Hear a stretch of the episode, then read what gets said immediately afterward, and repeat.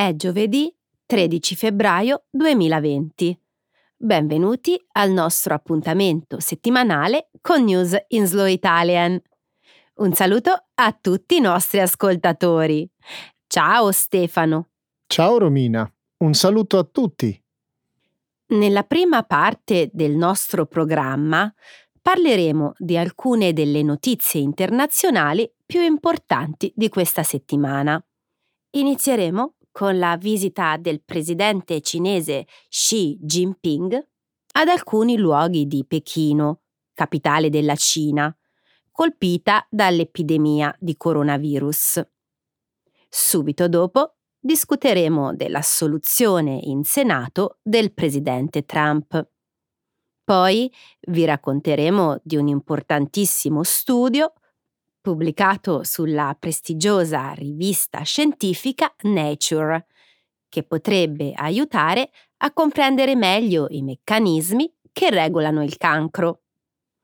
Per finire, ci occuperemo della 92esima cerimonia degli Oscar, svoltasi sabato al Dolby Theatre di Hollywood. Ottima scelta di argomenti. Hai guardato la cerimonia degli Oscar, Romina? Certo, la guardo ogni anno, Stefano. Molto bene. Adesso però continuiamo con gli annunci.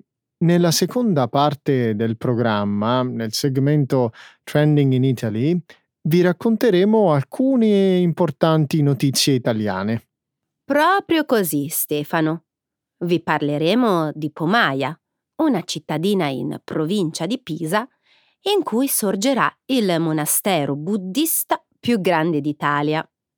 Poi avremo un'interessante discussione sul matrimonio del cantante neomelodico Tony Colombo con Tina Ruspoli, la vedova di un boss della Camorra che ha dato il via a un'inchiesta della magistratura. Perfetto, Romina. Iniziamo subito con le notizie internazionali. Xi Jinping cerca di mostrare la propria leadership durante la crisi del coronavirus. Lunedì scorso, il leader cinese Xi Jinping si è recato a Pechino in visita ad alcuni luoghi allestiti per gestire l'epidemia di coronavirus e ha parlato con il personale medico di Wuhan in videoconferenza. Xi ha definito Wuhan una città di eroi e l'epidemia una guerra popolare.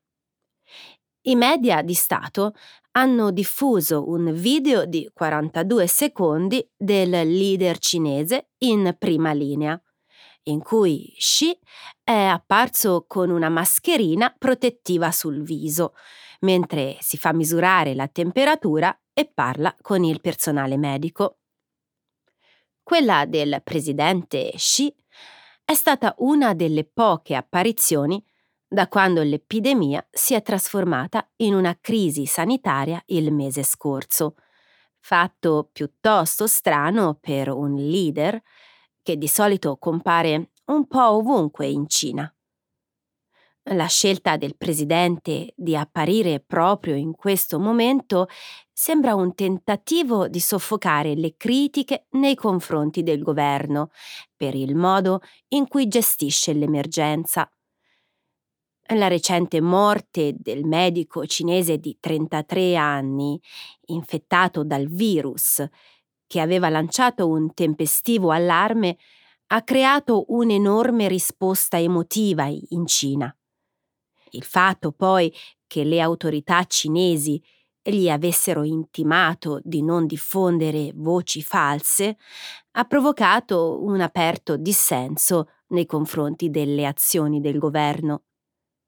La malattia, che l'Organizzazione Mondiale della Sanità ha chiamato Covid-19, solo in Cina ha colpito oltre 40.000 persone e finora ha causato la morte di oltre mille.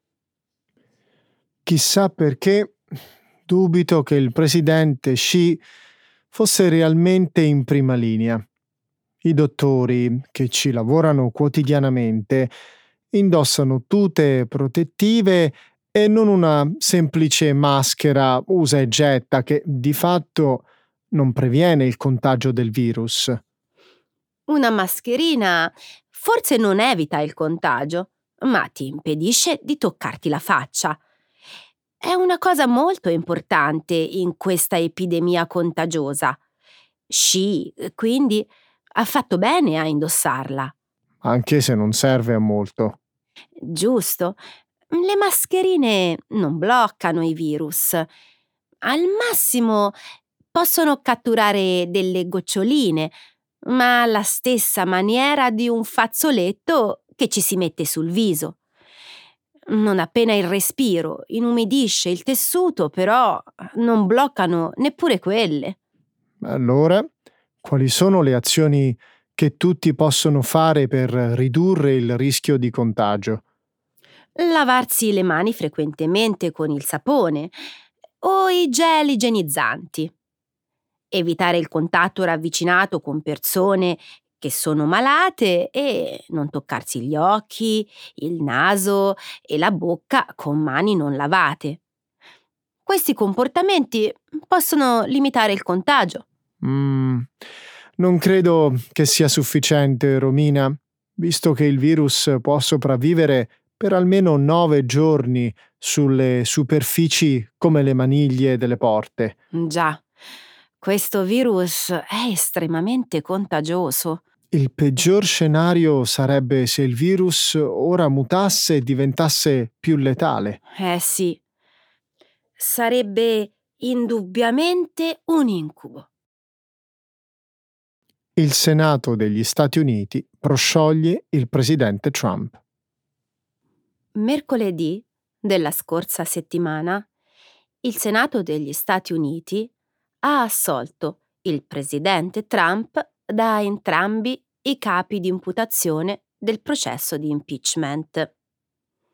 Per ottenere una sentenza di colpevolezza e rimuovere il presidente Trump dal suo ruolo, sarebbero stati necessari i voti favorevoli di 67 senatori, pari a due terzi dei membri del Senato americano. In merito al primo capo di imputazione, che riguardava l'accusa di abuso di potere, il Senato ha espresso un verdetto di non colpevolezza, con 52 voti a 48. Il senatore repubblicano dello Utah, Mitt Romney, si è schierato con i democratici, che hanno votato all'unanimità per condannare Trump. Il presidente era accusato di aver sospeso aiuti militari di vitale importanza all'Ucraina, sotto attacco da parte della Russia, per ottenere indagini sul suo più temuto rivale politico. Per quanto concerne il secondo capo di accusa, ostruzione al congresso, i voti di non colpevolezza sono stati 53, mentre quelli di colpevolezza 47, in totale accordo con le posizioni di ciascun partito. L'imputazione si fondava sul rifiuto del Presidente di mettere a disposizione dei membri del Congresso alcuni importanti documenti e sul tentativo di impedire la deposizione di tutti i testimoni. In una precedente votazione, chiusasi 51 a 49, il Senato aveva respinto la richiesta di ammettere ulteriori testimoni e documenti. Lo scorso 18 dicembre la Camera dei rappresentanti aveva posto il presidente Trump in stato di accusa un provvedimento adottato solo tre volte nella storia degli Stati Uniti. Romina, sai quale argomentazione hanno usato i repubblicani per giustificare l'assoluzione? Ne hanno usate diverse. Le due che mi ricordo sono che Trump ha sbagliato, ma non merita di essere deposto e che la Camera dei rappresentanti ha giudicato il caso troppo velocemente. Ne hai citate solo due. Lascia che ti ricordi le altre. La messa in stato di accusa è stata strumentale. Trump non ha fatto niente di male. Lasciamo che la gente decida con le elezioni presidenziali di novembre e, infine, la mia favorita, detta dalla senatrice Susan Collins, Trump ha imparato molto da questa situazione e starà certamente più attento in futuro. Beh, Stefano, non si può negare che il popolo americano sarà davvero il giudice ultimo di questa situazione alle prossime elezioni. No, Romina, il giudice ultimo sarà la storia. Questo è vero. Ti ricordi la famosa frase di Winston Churchill a proposito degli Stati Uniti? Quella che dice gli americani fanno sempre la cosa giusta, non appena hanno esaurito le alternative? La ricordo, ma quello che poteva essere ragionevole ai tempi di Churchill nel 1967 potrebbe non esserlo ai giorni nostri. Pubblicato un importantissimo studio sulla mappatura genetica dei tumori. Lo scorso 5 febbraio il Consorzio per l'analisi di genomi completi nel cancro ha pubblicato sulla rivista Nature uno studio importantissimo, contenente i codici genetici quasi completi di 2658 tumori diversi. La ricerca è il risultato di dieci anni di lavoro condotto da mille scienziati appartenenti a 37 paesi e costituisce un enorme passo avanti nella conoscenza dei meccanismi che regolano il cancro. Gli autori dello studio hanno paragonato il cancro a un puzzle di 100.000 pezzi, il 99% dei quali era sconosciuto fino ad oggi. Lo studio mostra come le mutazioni che portano al cancro siano estremamente complesse. Nonostante ciò, gli scienziati sono stati in grado di individuare un potenziale punto debole dei tumori, determinando che un cancro ha bisogno di 3-4 mutazioni chiave per riprogrammare le cellule sane e farle crescere in modo incontrollato. Sembra che solo il 5% dei tumori non mostri questo genere di lesioni del DNA. Inoltre, i ricercatori hanno appurato che un quinto di queste mutazioni hanno origine anni o addirittura decenni prima che si sviluppi la malattia. Questi risultati accendono la speranza che il tumore sia diagnosticabile addirittura prima della sua comparsa. Gli scienziati sperano anche che questi progressi rendano possibile una migliore terapia dei vari tipi di tumore. Romina, pensa come sarebbe essere nei panni di uno di questi scienziati che hanno trovato queste mutazioni e sapere che altri studiosi useranno questi risultati per riparare le lesioni e salvare così milioni e milioni di vite. Deve essere una sensazione davvero appagante. Questa è davvero una fonte di ispirazione per tutti. E di speranza. È certamente una fonte di speranza potrebbe significare che il 95% dei tumori potrebbe diventare curabile nei prossimi 10-15 anni. Non è sufficientemente presto. Il cancro è la seconda causa di morte nel mondo e uccide 8 milioni di persone all'anno. Alcuni studi suggeriscono che la sua incidenza aumenterà del 50% nei prossimi decenni. Basta fare i conti per capire quante vittime mieterà nei prossimi 10-15 anni. Il film sudcoreano Parasite stravince agli Oscar. Domenica scorsa, la pellicola sudcoreana Parasite ha scritto la storia agli Academy Award, diventando il primo film straniero a conquistare il premio come miglior film. La black comedy sull'avidità e la discriminazione di classe, diretta dal regista Bong Joon-ho, ha portato a casa oltre cinque statuette, tra cui quella per la miglior regia, miglior sceneggiatura e miglior film straniero. Il successo di Parasite è stata una delle poche sorprese della cerimonia, che è stata seguita da 23,6 milioni di spettatori, un record negativo che ha contraddistinto la serata come la meno vista di sempre.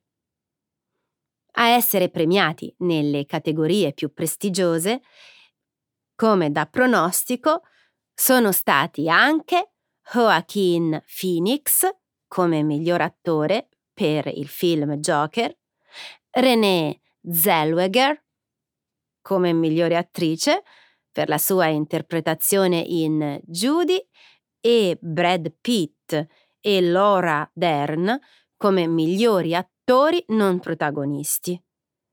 Una grande sorpresa della serata è stato il deludente risultato ottenuto dalla piattaforma streaming Netflix, che, nonostante le 24 nomination ottenute, ha vinto solo due premi, rivelando una forte opposizione di Hollywood al coinvolgimento dei servizi streaming nella produzione di film importanti. Gli Oscar sono stati fortemente criticati per non aver considerato il lavoro delle registe nelle due categorie principali e per la generale mancanza di diversità. Finalmente, dopo più di 90 anni di assegnazione dei premi Oscar, un film straniero ha vinto il premio per miglior film. È un fatto storico. Sono d'accordo con te. Il fatto che esistano due categorie diverse per premiare il miglior film e il miglior film straniero la dice lunga sul fatto che Hollywood dia per scontato che i propri film siano sempre i migliori. Le pellicole internazionali hanno una categoria a parte per avere una possibilità di vittoria.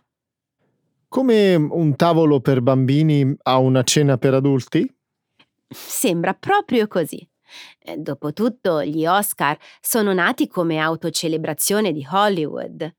Vale la pena dire che Parasite è stato prodotto e distribuito in modo tradizionale per Hollywood era comunque una scelta migliore rispetto a quella di dare a Netflix il prestigioso premio per miglior film. In più possono sostenere di aver ascoltato l'appello per una maggiore diversità. Esattamente. Per essere candidato agli Oscar, un film deve essere stato nelle sale cinematografiche. Per poter partecipare alla selezione, Netflix ha distribuito i propri film in cinema selezionati per una settimana. Una mossa davvero elegante.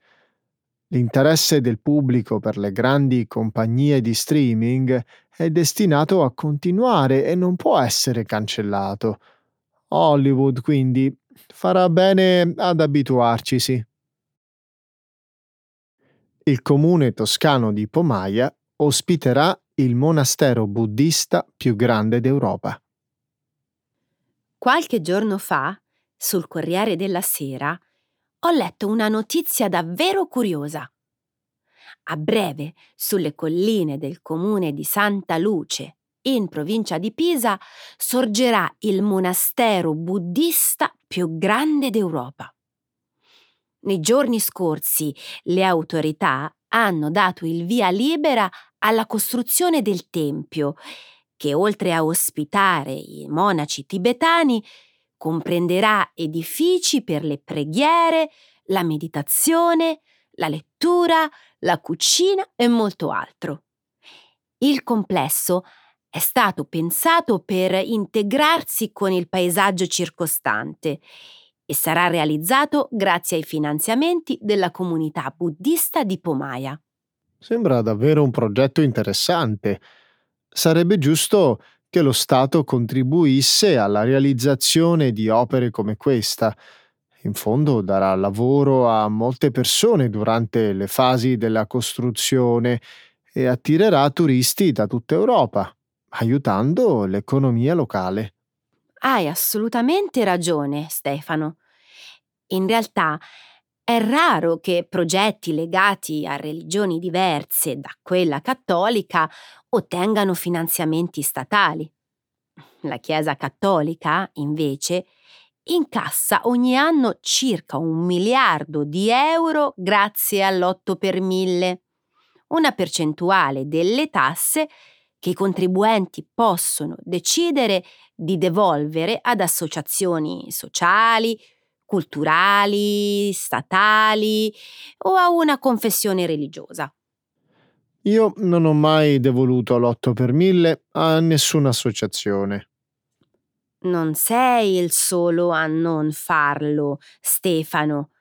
Stando a un articolo del giornale Il Fatto Quotidiano, pubblicato circa un anno fa, mediamente il 58% dei contribuenti non destina il proprio 8 per 1000. Nonostante ciò, la Chiesa cattolica riesce a percepire gran parte del finanziamento pubblico, grazie a un'apposita legge varata nel 1985. Questa norma prevede che l'8 per 1000 di tutti i contribuenti italiani venga prelevato in ogni caso e poi suddiviso in percentuale in base alle indicazioni date dai contribuenti. Non lo sapevo. Trovo che questo meccanismo di assegnazione dei finanziamenti pubblici sia ingiusto nei confronti di tutte le altre religioni che si autofinanziano con donazioni private. Concordo.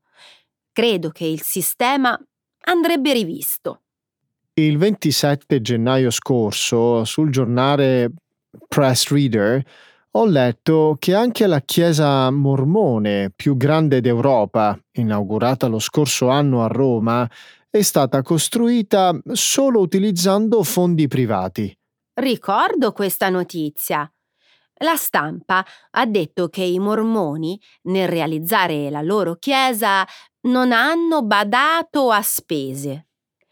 Pare che nei giardini esterni, ma soprattutto all'interno della chiesa, predomini lo sfarzo con ambienti impreziositi da marmi di Carrara, ornamenti d'oro e centinaia di lampadari di Murano. Restando in tema di luoghi di culto da primato, so che a Roma sorge anche la moschea più grande del vecchio continente.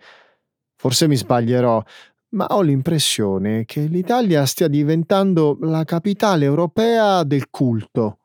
Non mi stupisce che in Italia sorgano tante importanti chiese di diversi culti. Il nostro paese è da sempre famoso per essere tollerante e accogliente verso tutti i credi religiosi. Hai proprio ragione.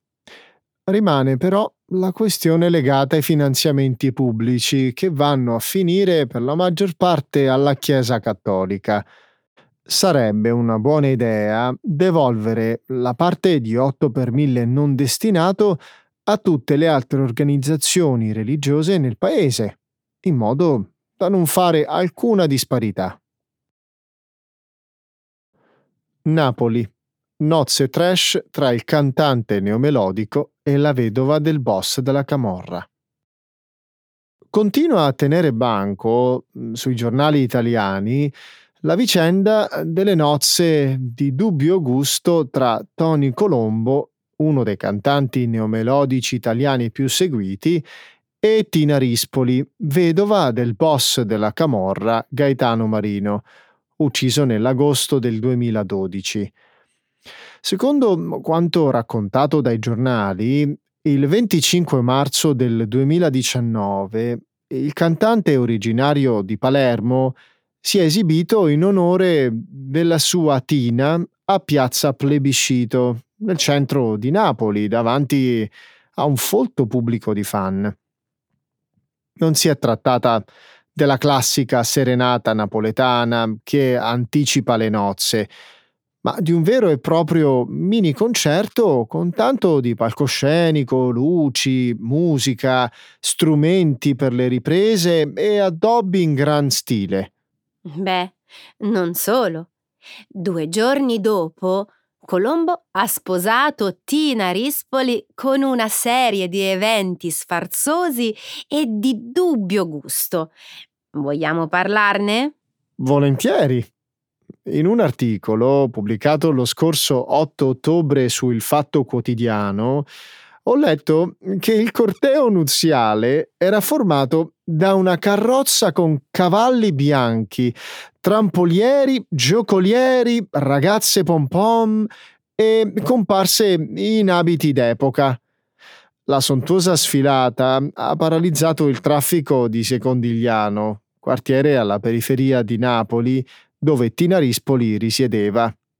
Analoga situazione di caos e paralisi del traffico si è poi verificata a Piazza Municipio, nel centro città, dove la coppia ha celebrato il matrimonio.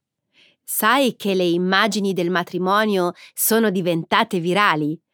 Molti hanno trovato l'evento molto buffo, altri invece si sono indignati.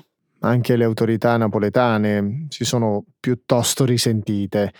Il Fatto Quotidiano, nel suo articolo, ha scritto che il comune ha denunciato la coppia perché non aveva le autorizzazioni per svolgere i due eventi. La magistratura invece ha aperto un'inchiesta che ha coinvolto diverse persone, tra cui alcuni vigili urbani e perfino il fratello del sindaco di Napoli, che lavora nel settore dell'organizzazione di eventi.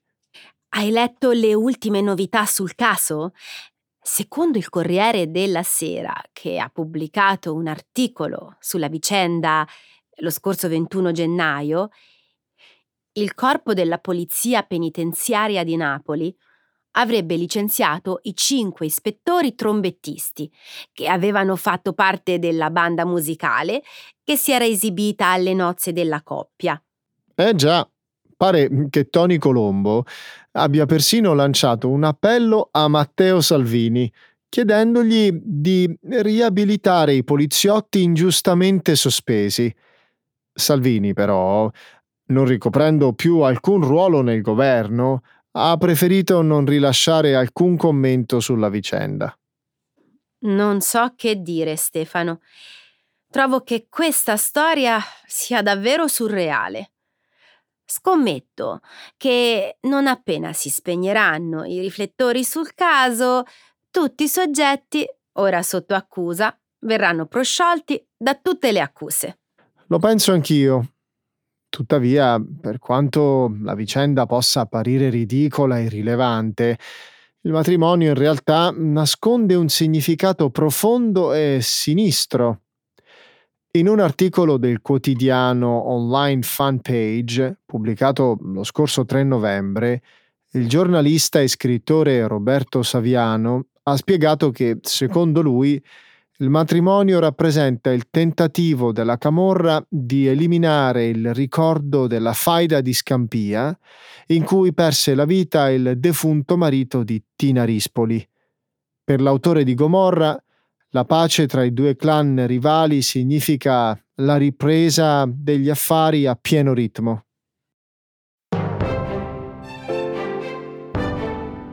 Cara Romina, siamo arrivati alla fine di questa puntata. Ora dei saluti. Eh sì, salutiamo i nostri fedeli ascoltatori allora.